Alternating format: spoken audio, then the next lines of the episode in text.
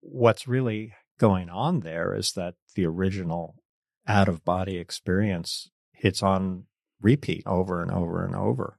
This is why finding one's way back into the body is so important for survivors. Welcome to The Lionhearted, a true crime podcast featuring stories of the brave badasses who spend their lives fighting child sexual abuse. Join me, your host and forensic interviewer, Andrea Harner, as we get up close and personal with these unforgettable stories. Today, we will hear from author Stephen Mills, who received the 2022 National Jewish Book Awards for Chosen, a memoir of stolen boyhood. He shares the remarkable story of a boy who lost his innocence and his childhood, but fought back and found himself again. His story highlights just how important it is for survivors to work with one's nervous system to heal. Trigger warning for listeners please be advised that this show will cover difficult topics, including child sexual abuse, suicide, and self harm. Use your discretion when listening, and please take care of yourselves. Resources are, as always, in the show notes. And with that, let's settle into Stephen's story with an open heart. Hi, Stephen. Hi. I am so grateful that you wrote this book, Chosen. I think it's going to change lives. And hopefully this conversation will also make a difference in people's lives. I wanted to just mention that Chosen is an incredibly readable book, reads like a film. I've said that before. So I highly encourage anyone who has not read this book to go out and purchase it ASAP. First, thanks so much for having me here. And for what you said about the book's readability, because this is a really tough topic, and I'd probably safe in saying most people push it away. Mm-hmm. And people aren't rushing out to read books about child sex abuse. I get it. And part of my goal in writing this book was to write something that would really pull you in from the top, like getting on a ride and not stopping till you get off. So it's been incredibly gratifying how many people tell me that they read it in a day or two days. It is very stripped down, plot driven, as you say, and I'll believe you, very mm-hmm. readable. Mm-hmm. Of course, when you write something, you never really get to read it.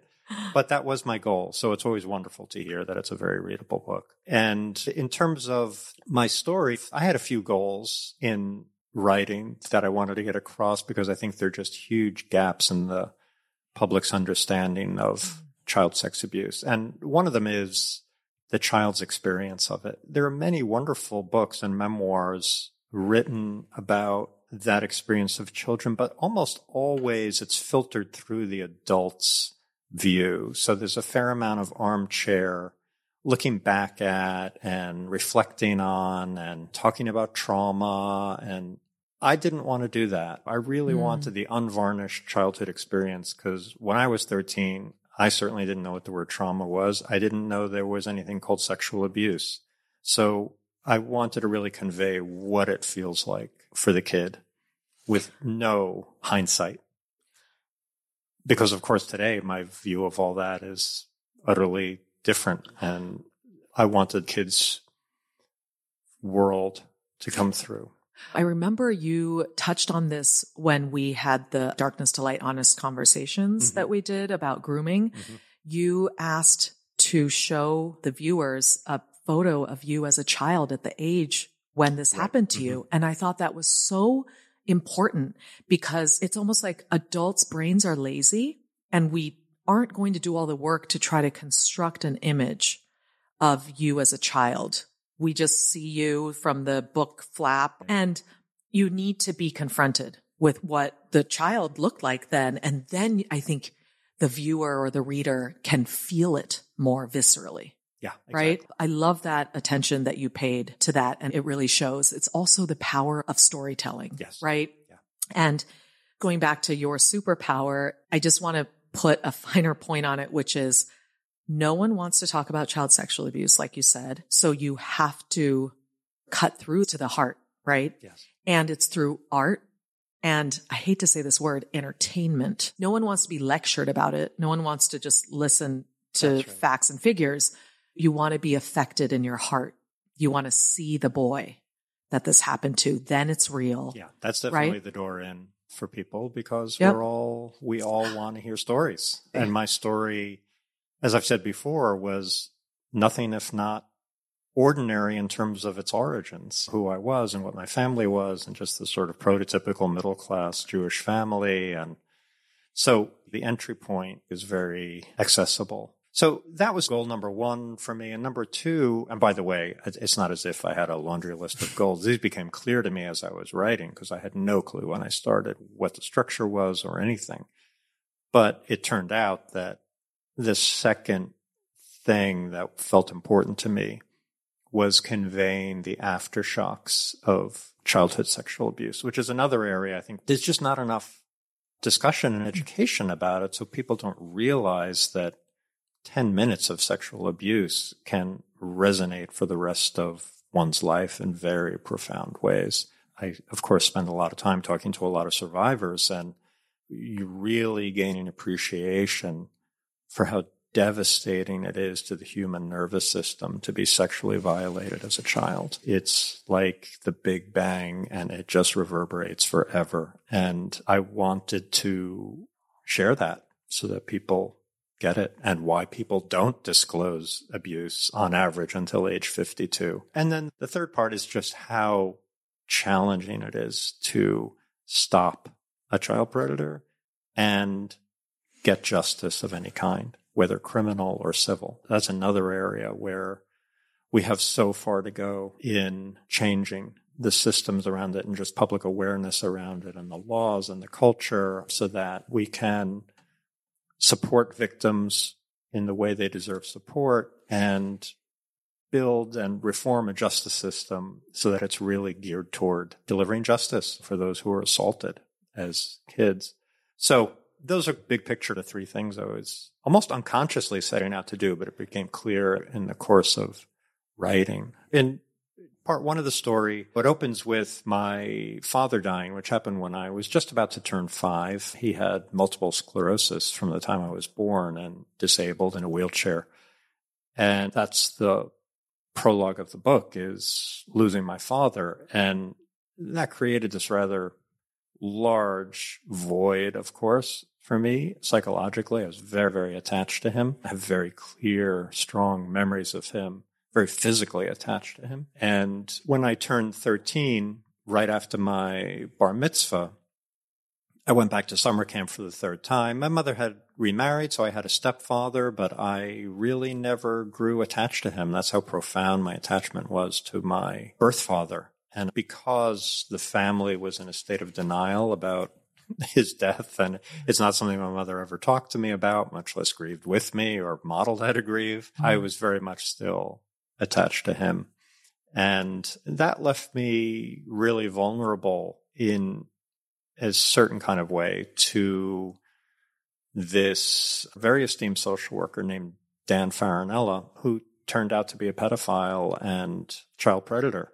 He was the director of the summer camp I'd gone to for three years. He had begun there when I was 12, and this is the summer I turned 13, and suddenly showed this very intense interest in me as if he wanted to be my friend, which was like God telling you he wanted to be your friend, or maybe the hmm. school principal is a closer analogy, and was, oh my God, this guy thinks I'm special and he's paying attention to me and he wants to hear about me and he wants to talk about my problems and what's going on with my family. And in retrospect, of course, the classic arc of grooming in terms of getting me alone, away from my bunk, giving me gifts, and just showering me with lots of attention.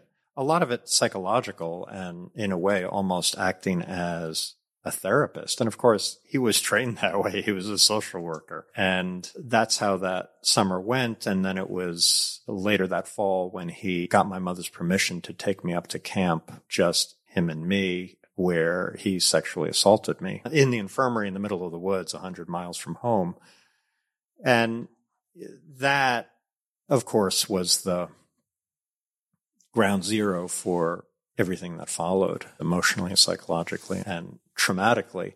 And so part one follows just how the out of body experience that was a near death experience. I sometimes describe it as because I did leave my body and in retrospect understand that my nervous system thought he was trying to kill me because I had no idea that an adult male would sexually attack a kid. That wasn't in my realm. So my lizard brain experienced it as he's going to kill me. And so I left my body. I watched it from above.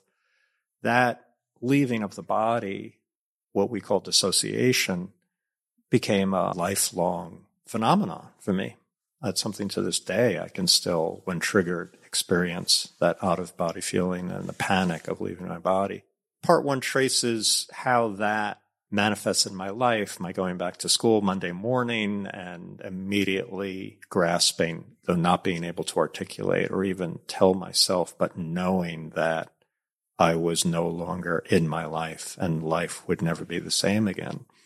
And by not being in my life, it suddenly felt like I was looking at it through glass or from the outside. I didn't feel any emotional anything. I felt dead and couldn't understand why I couldn't partake in the things I love doing, playing with my friends and sports and all those things. And the girl I had been enamored with in my seventh grade class the week before. And that suddenly seemed like just Mount Everest. It was so distant and untouchable somehow. Those mm. feelings that had felt so innocent just a few days earlier. Mm. And that's ages 13 to 15, which was when I was sexually abused. And then in part two, living with this terrible secret and having shared it with no one and trying to make my way in the world. And for me, my attempt to get by and convince myself and others that beneath all this shame and self-loathing and shock mm. that I was okay was by succeeding in school. I did everything in my power to be academically successful. And I was because it felt like life and death. Because why would anyone like me or think well of me unless I was an A plus student. After college, I applied and was accepted to a PhD economics program in Wisconsin, the University of Wisconsin. And right before I entered, I was 22, 23 years old. I made the discovery that Dan Farinella, who had abused me for two years, was abusing other boys in a different Jewish summer camp in another state. And that really just cracked open everything that I had been carrying mm-hmm. quite silently and forced me to suddenly grasp what had mm-hmm. happened to me because mm. I had never occurred to me it, this was something that had happened to another kid. And this too is very common mm. with kids when they're sexually abused, thinking you're the only one because mm. a lot of the behavior of a perpetrator is to isolate you. And the mm-hmm. isolation is one of the most debilitating parts mm-hmm. of it, feeling mm-hmm. alone with the horrendous experience and trying to keep it from the world. I suddenly got it. This happened to me. It's happening to these other kids. It must have mm-hmm. happened to many other boys. Mm. The extent of it and the nightmare of it went from being subterranean out, out into the open. And with it came this whole maelstrom of emotions that I had, of course, pushed down and stuffed down back in seventh grade in order to function. And this is what we do. This is what our nature equips us to survive by, Bessel van der Kolk says, the body mm-hmm. keeps the score. We mm-hmm. keep it in our body, but the body doesn't share the reality with the mind because if it shared it with the conscious mind, our heads would explode. Mm-hmm. You have no way of processing that kind of trauma, especially at that age. And so we carry it in our bodies mm-hmm. and it debilitates us emotionally, psychologically, and often physically. It did debilitate me physically. And so when I was, when I realized what was happening, all of that that I had kept locked down unconsciously suddenly poured forth. And I did confront him and try to stop him unsuccessfully. I also got my first glimpse into how people surrounding a perpetrator enable that person and enable the crime. Many of them, some intentionally, some unintentionally, but there's a collective complicity almost always. I then really went off the rails because I had no way of processing all of this stuff the memory, the pain, the anguish, the fear, the shame, all of it that was all coming out all at once in a mm-hmm. flood. And so that part of the book is called Flight for obvious mm-hmm. reasons. And I did my very best through drugs and sex and suicide attempts to make the pain go away. Mm-hmm. And it didn't. Mm-hmm. And by just really crazy luck plus having a physical and mental breakdown, I found mm-hmm. my way to therapy in my late 20s, early 30s. And that's mm-hmm. part three, which is called Reckoning. And the reckoning was both with my own experience and with the perpetrator and with the criminal justice system. And it's mm-hmm. really mm-hmm. the arc of that story of trying to come to terms with this in my own life, trying once more, this time better equipped to try to stop him. Because at this point, he had moved on to yet another state and yet another Jewish summer camp where he was abusing boys. And the story continues today because I have filed suit under the Child Victims Act in New York and trying to hold accountable the institutions that employed him in New York when I was a kid, when I was abused, because they were the first links in this chain of silence and complicity that shielded him for three decades. I think that's super important for the sake of kids today. I really believe that unless institutions face up to and address historic cases of abuse, they're just completely ill equipped to confront whatever happens this summer. Two times you've mentioned the nervous system. You said it was devastating to the human nervous system. This goes back to Bessel van der Kolk's work, among others. I think that's also hard for people to understand. I guess because of the tradition of therapy comes from Freud and talking. Yes. When in fact, you can talk all you want for decades. And if you don't address the nervous system, yeah.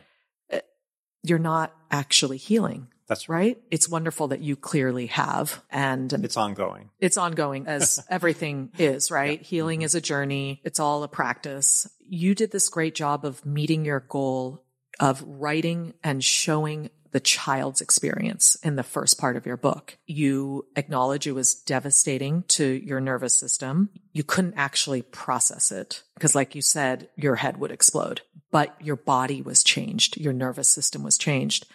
When you wrote about it, that must have been so hard to go back there. What was that like for you? It was both, it was heaven and hell. The heaven part was I had actually tried for 30 years to write this book. And going back to 1987, after my last mm-hmm. meeting with the FBI, which folks can read about in the book, I always ran into psychological roadblocks. I hit a certain point in trying to tell the story where I came up against things that were either too scary, too triggering, and it was material that I hadn't yet really worked through mm. and found a way into. And mm. so when people ask me about writing these types of stories, I always say, you're not in charge. Forget about deadlines and schedules in mm. terms of writing. There is an inner wisdom at work and it can take a mm. year. It can take in my case, over 30 years. Mm. And because you really are opening, you're not just opening, you're diving into Pandora's box. That journey is not in your control. Again, the unconscious is going to guide you to what feels safe and mm-hmm. send you running the other way when it's not. And a couple times I wound up in the ER in the 90s, early 2000s when I went where I shouldn't have gone. Too much too of, fast. Yeah, too much too fast. Yep. And I had a lot of somatic mm-hmm. therapy mm-hmm. yet to come, which helped me. And so back to what I was saying, the heaven part of it was for the first time in decades, the writing came fluidly and mm-hmm. without any block, which felt wow. miraculous. Yeah. And so, I mean, in retrospect, because I was ready, I had digested this over so long and so many decades and through so many modalities of taking care of my mind and my body and being in a healthy, intimate relationship with my partner, my wife, that I was ready. And the hellish part was having to relive all of it, but mm-hmm. that was okay because mm. it doesn't have the power over me that it used to. That's the big difference. And so I was in this container of retelling and writing mm. that felt fundamentally safe. Mm. And within that, I could retell the story. And I think probably as any creative person knows, whether mm. actor or writer or dancer, you can go to those places and mm-hmm. inhabit them without destroying yourself. That's the journey, right? I have to give you kudos. You put in the work to get to a point where you had metabolized everything. That's a perfect way of saying okay. it. That is, I believe, what happened. Yeah. It got metabolized. But believe me, even uh, this attempt to write the book began in 2018 and I finished it in about 18 months. But a year before that, I would be waking up in the middle of the night saying, Oh my God, this is never going to happen. I'm not getting any younger. It really made me feel despairing. It felt super important to me to share the story because there weren't any others like it in the male survivor realm. There's a couple of wonderful memoirs. They're 20 years old now. One by Richard Hoffman called Half the House, and one by fantastic book by Marty Moran called The Tricky Part. But it's very telling that with all these fantastic women's memoirs of childhood sexual abuse, there have been no recent ones that have gotten any kind of attention, you know, mm-hmm. or distribution from men. That was my cross to bear for some reason. yeah. And Stephen, I love how you said there was an inner wisdom at work. That's why when people tell me how much they love the book, I really take no credit for it. If I had succeeded at it and all those times I was really trying, maybe, but I got to the point with this where it's like when I stopped trying, it happened. I'm a writer by trade and profession. I've never had this experience before of feeling like I was just channeling something. Wow. I had somehow prepared myself to be open enough to receive the story and the way it needed to be told. And that's what happened. So there wasn't a lot of self there. Someone opened a faucet in my brain and it just happened. And I couldn't turn it off. That was a little scary. Really couldn't turn it off. You did all the work to get you ready to be a vessel. And they are your words. So I appreciate your humility, but they are your words that you put pen to paper. You mentioned the near death experience that when it happened, you were no longer in your life. You felt dead. You couldn't find joy in the things that you used to. I think it's so important for people to know how deeply that changes someone. I've heard this from other survivors sure. that there's a before and there's an after. Absolutely. There's a line in the sand that's yep. drawn, right? Absolutely. And I think the way that mainstream culture has understood it and spoken about it is to say it was the loss of innocence. Yeah, that sounds almost but, romantic. Right. And that's very mm much from an adult perspective, mm-hmm. right? Yeah, there's a the loss of innocence doesn't begin to describe how jolting to one's sense of reality the whole mm. thing is. And I think I mentioned this at the Darkness to Light mm. webinar about how it felt to me more like horror movie or sci-fi. And as an adult, mm. you have to mm. imagine lying in your bed and being abducted by mm. aliens and being sexually assaulted because that's how fictional it felt. That's how otherworldly and impossible it felt. So the before and after is that everything I thought I understood about mm-hmm. my life and myself and the world and this camp director who had become supposedly my very good friend and mm-hmm. trusted protector. Everything I thought I knew went poof. And suddenly there's this man assaulting me, hurting me, harming me. And utterly alone and so deeply ashamed that there's no way I'm going to tell anyone, much less my family. Yeah. So the world goes from being a sort of predictable, reliable place to being mm. a very scary, dangerous, lonely place. That's the before and after. And it's also the source of this hypervigilance that many survivors have of mm-hmm always looking around the next corner. And by next corner, I mean literally. I mean, most male survivors I know, after they're assaulted as kids, spend the rest of their lives scanning the landscape around them, looking for attackers. And I'm talking about guys in their 50s and 60s who I talk to still do it. Right. And that's just one small example of what Mhm. it means to be hypervigilant. But we're hypervigilant in every aspect of our lives because you have this feeling or belief or hope. If I can just see it coming, mm. I'll stop it because we didn't see it coming. And how could you Right. Right. So we we spend the rest of our lives compensating and think we're gonna. Oh, yeah, that's not gonna happen again. I'm gonna. I'm gonna see it coming. And I heard you touch on this inability to trust your reality anymore because you thought you knew what was going on. And then the way you describe the movie scene is so perfect. The grasp of reality and the sense of reality Hmm. really dissolves. This became a big problem for me in my 20s when I would be in an almost constant state of some kind of mind dissolution because what came up Hmm. when suddenly the floodgates opened and I began experiencing what had happened to me, something that I had kept locked down. At that point, it was only a decade, but of mm-hmm. course, it was half my life at that Mhm. point. What's really going on there is that the original out of body experience hits on repeat over and over and over. And so mm. the sense of being in the body is gone. This is why finding one's way back into the body is so important for survivors. And it's why van der Kolk says mm. finding safety in the body is mm. job number one for victims. And I know for me that was true, but I didn't have the benefit of his book or even therapists Mhm. working in that vein. I went through therapy in the 80s when it was still talking therapy. I then in the 90s discovered somatic therapy and have done various forms of it ever since. But I had to find my own way to that. Honestly, even when I wrote the book in 2018, Hmm. I had never been through trauma informed therapy and my healing journey preceded all of that. Hmm. And so, in one way, I look at that as a real advantage because I wasn't bringing any preconceptions or Mhm. jargon to my experience. It was just the experience. Mm. And I didn't really want to know about how experts viewed this because I knew my experience would either speak for itself or it wouldn't, which is one of the reasons you won't find any of that language in the book. I mean, maybe I mentioned trauma in the last chapter,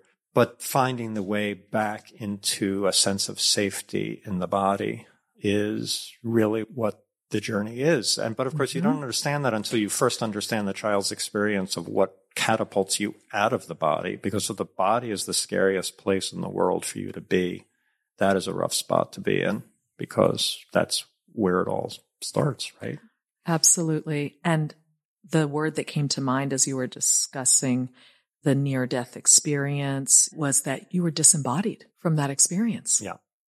In the second part of the book, I introduced this zombie metaphor Mhm. because in my 20s, I very much felt and was aware that I felt Mhm. like a zombie. I was going through the motions of my life, Mhm. first in grad school, then I dropped out. And then after grad school, when I was engaging in really extreme self destructive behavior, having no understanding why, and knowing that it felt as if I were just this sack of flesh and someone else was pulling the levers and controlling my behavior and making me do these things, which were either going to land me in jail or dead.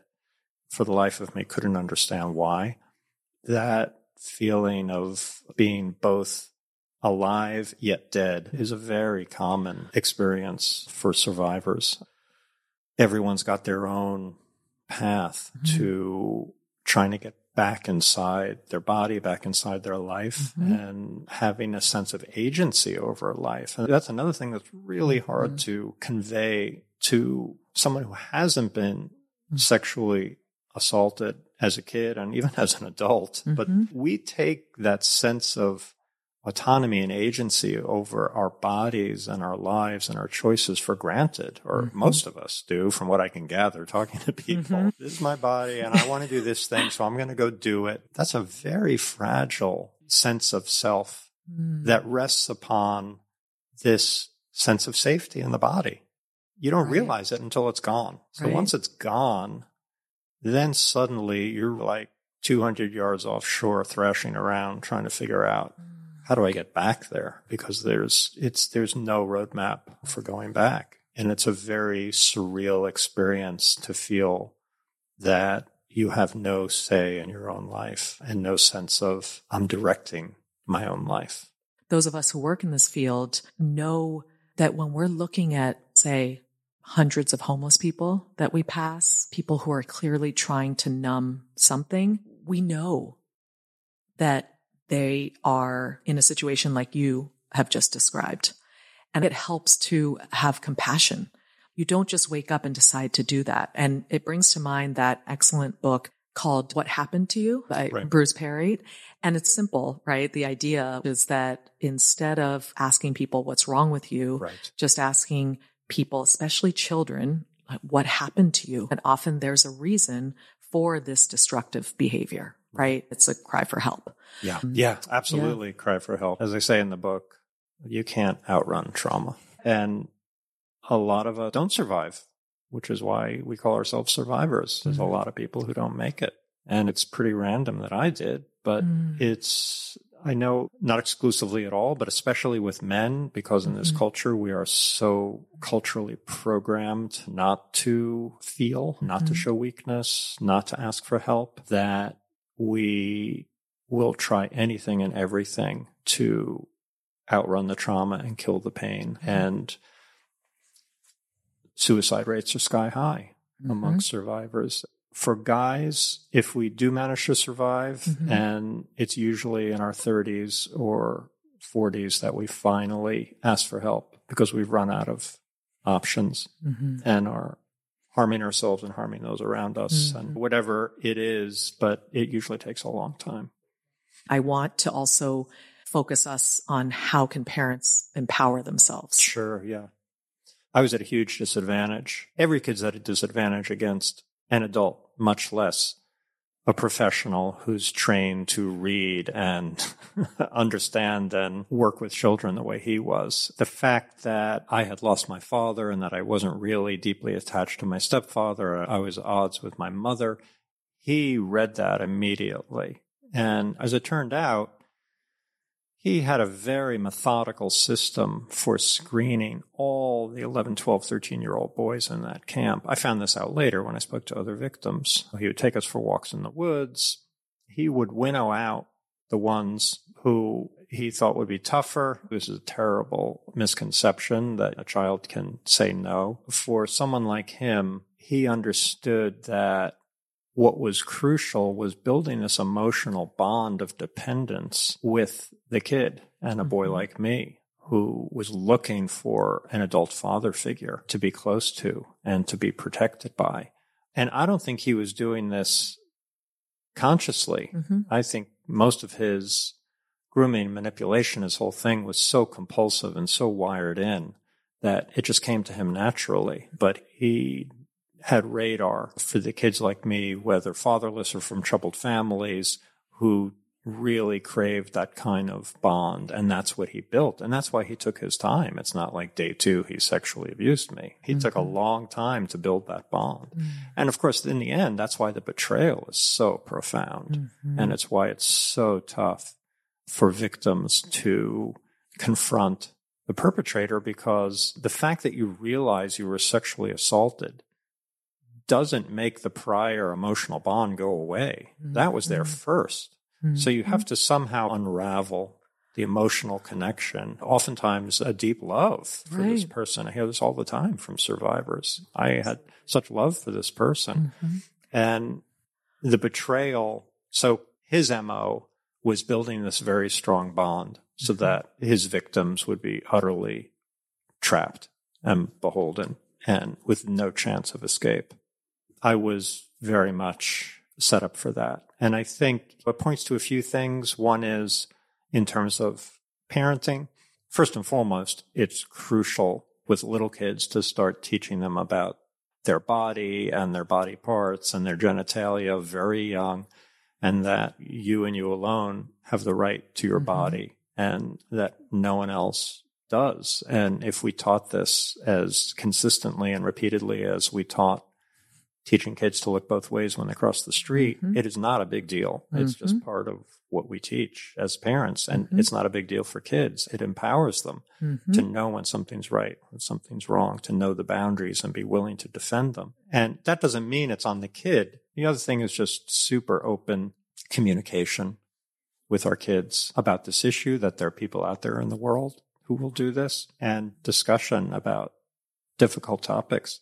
But at the end of the day, it's really up to youth serving organizations Mm. to have safeguards in place. Mhm. And from the parenting side, it's really parents need to be asking Mhm. very obvious questions of camps and any youth activities. What protocols do you have in place to protect children from sexual abuse? Since we know it is occurring everywhere. I mean, there's no doubt at Mhm. this point of how prevalent, given that one of four girls and one of six boys are sexually abused before 18, that this is an endemic problem. No organization, no camp, to my knowledge, has escaped it. Mhm. So you need to ask before you're entrusting your kid to camp, much less a sleepaway camp, which of course is very prone to problems because you're entrusting someone to play this role of in loco parentis and mm-hmm. act as the parent for weeks or months at a time. That is the setup for problems if you don't have strong safeguards in place. And if a organization blows you off or minimizes it or shows you what they have in place and it seems laughable, that is a huge red flag. Darkness to Light on their website has a terrific toolkit for parents that I recommend that empowers you with questions to ask of a camp or other mm-hmm. youth activities. And mm-hmm. it's your right and responsibility as a parent to ask those tough questions. Absolutely. And I can't help but bring up the fact that it's so hard for people to feel empowered. I'm talking about parents to even do that. When I talk to parents, they look at me like it's so awkward. They just want to assume it's going to be fine. Yeah. It's not going to happen to my kid. I know the person who referred me to it and they said it's great. So it's fine. We have all these psychological mechanisms to shield us from the reality. Yeah. This is the collective fairy tale. It's all Yes. fine. And I can dodge this one as long as it doesn't hit my kid. And this happens to someone else at some other camp, and not me, not my camp. But we know that it's not just wrong, it's just incredibly dangerous for our kids because we're really leaving them so vulnerable. And if we can't confront the reality of this, then how will our kids be equipped to know the signs and know what to say and much less report? We've got these collective cultural blinders on. Mhm. Part of it is because Mhm. it has to do with sex, which is, and this Mhm. is a very puritanical culture. Part of it Mhm. has to do with it's a fraught topic that we naturally push away. And in many people's minds, there's no crime worse than child sex abuse. So they just can't fathom how that could be part of their reality until it is. I think empowering parents is very, very important for people to speak up. And the best way to protect kids is just to normalize this discussion. On the other end of it, you've got camps and youth serving organizations saying, we try, but people don't want to hear about that. They want to hear about the new arts and crafts program. That is not going to cut it. Uh, and the whole thing about my kid's going to be okay. I get that. That's our primary responsibility. But I also want to say, what about just kids in general? We're adults. Shouldn't it be our job and our charge to protect all children? Amen. How do you find joy in your life? This is a challenge.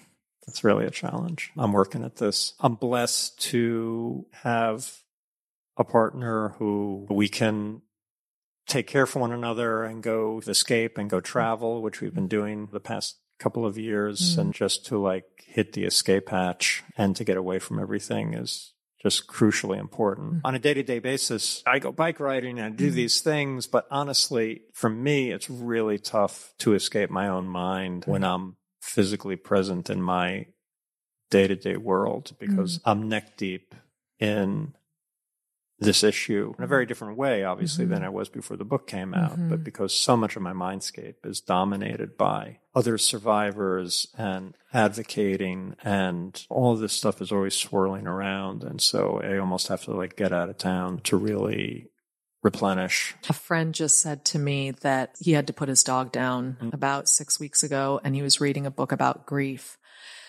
And he said one of his big takeaways from that book was how important it is in this process of grief to actively seek out situations where you feel awe. And I love that so much. And I think that's partly what you're talking about to feel good about the world, to connect with nature, with travel, all these things so that you feel good to be alive. Yeah. Simply. Absolutely. That's Right? exactly right. It's a sense of aliveness and innocence, going back to the innocence thing we were talking about earlier. Yes. That does resonate with me because there Right. is a, when traveling, a sense Mhm. of innocence and it's just whatever it is that you're experiencing fresh. Do you have anything that you feel like you weren't able to say that you have a burning desire to share?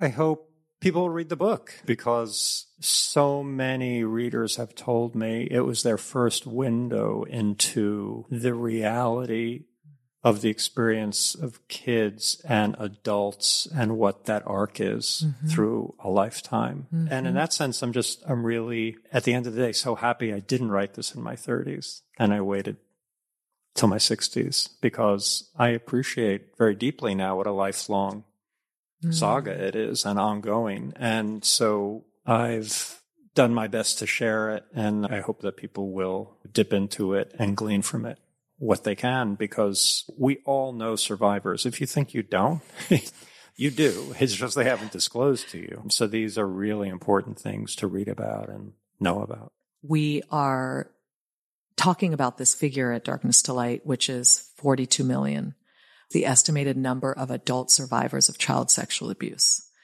I think it's laughable when people think it's never affected me. I don't even know anyone. But to be honest, I don't hear that voice as much these days. I hear people who are like, Oh, this friend just disclosed to me, Yes. or Mhm. I know about my sister. It's everywhere. Yeah. I just want to say to our listeners, if you are to read one book about child sexual abuse, this is absolutely the one. You take the reader into the mind and the body of a child. And then you take us through trying to cope and the road to healing and trying to seek justice, which of course you did not get. I say it's like winning the lottery with the number of kids I interview Mm. and then the number of charges that get filed. It's roughly one in 10 of kids. And then the ones that actually go anywhere beyond that, it, it's minimal. It's a joke, frankly, and it's inexcusable, but we do what we can. You're so lucky, Stephen, that you have this talent of writing and you did it at the time that you were intended to do it. Now it's out there in the world. Thank you so much again, Stephen. It was such a pleasure and an honor, as always, to chat with you. And I hope you'll come back. Anytime, Andrea, for you. Okay. And thank you so much for all your great work in the world. Thank We you so We're much. indebted. Thank you. Be well. You too. And that concludes Stephen's episode. Clearly, Stephen has a gift of writing and storytelling. He illustrates so poignantly the devastating physiological effects of child sexual abuse, as well as the urgent need for all organizations who serve and work with children to be trained in child sexual abuse prevention. The resource he mentioned for parents sending their kids to summer camp can be found in the show notes. We hope that will equip you to better protect your children. As for justice, well, that's like winning the lottery, as the overwhelming majority of child sexual abuse victims don't ever get justice. But that's an episode for another time. Lastly, run, don't walk, Divide Chosen. You won't be able to put it down, and you will be changed for the better. I promise. The Lionhearted is produced by Amanda Kelso and me, Andrea Harner. Special thanks goes to Kevin Tossi for editing, Teddy Duran for music, and of course to our guest, Stephen Mills. Follow us at the Lionhearted Podcast on Instagram and subscribe to this podcast for all future episodes. And if you enjoyed today's episode, share it with a friend who can relate. Lastly, I want to leave you with a question Who in your world is lionhearted? Let us know at the lionhearted podcast at gmail.com and thank you so much for listening.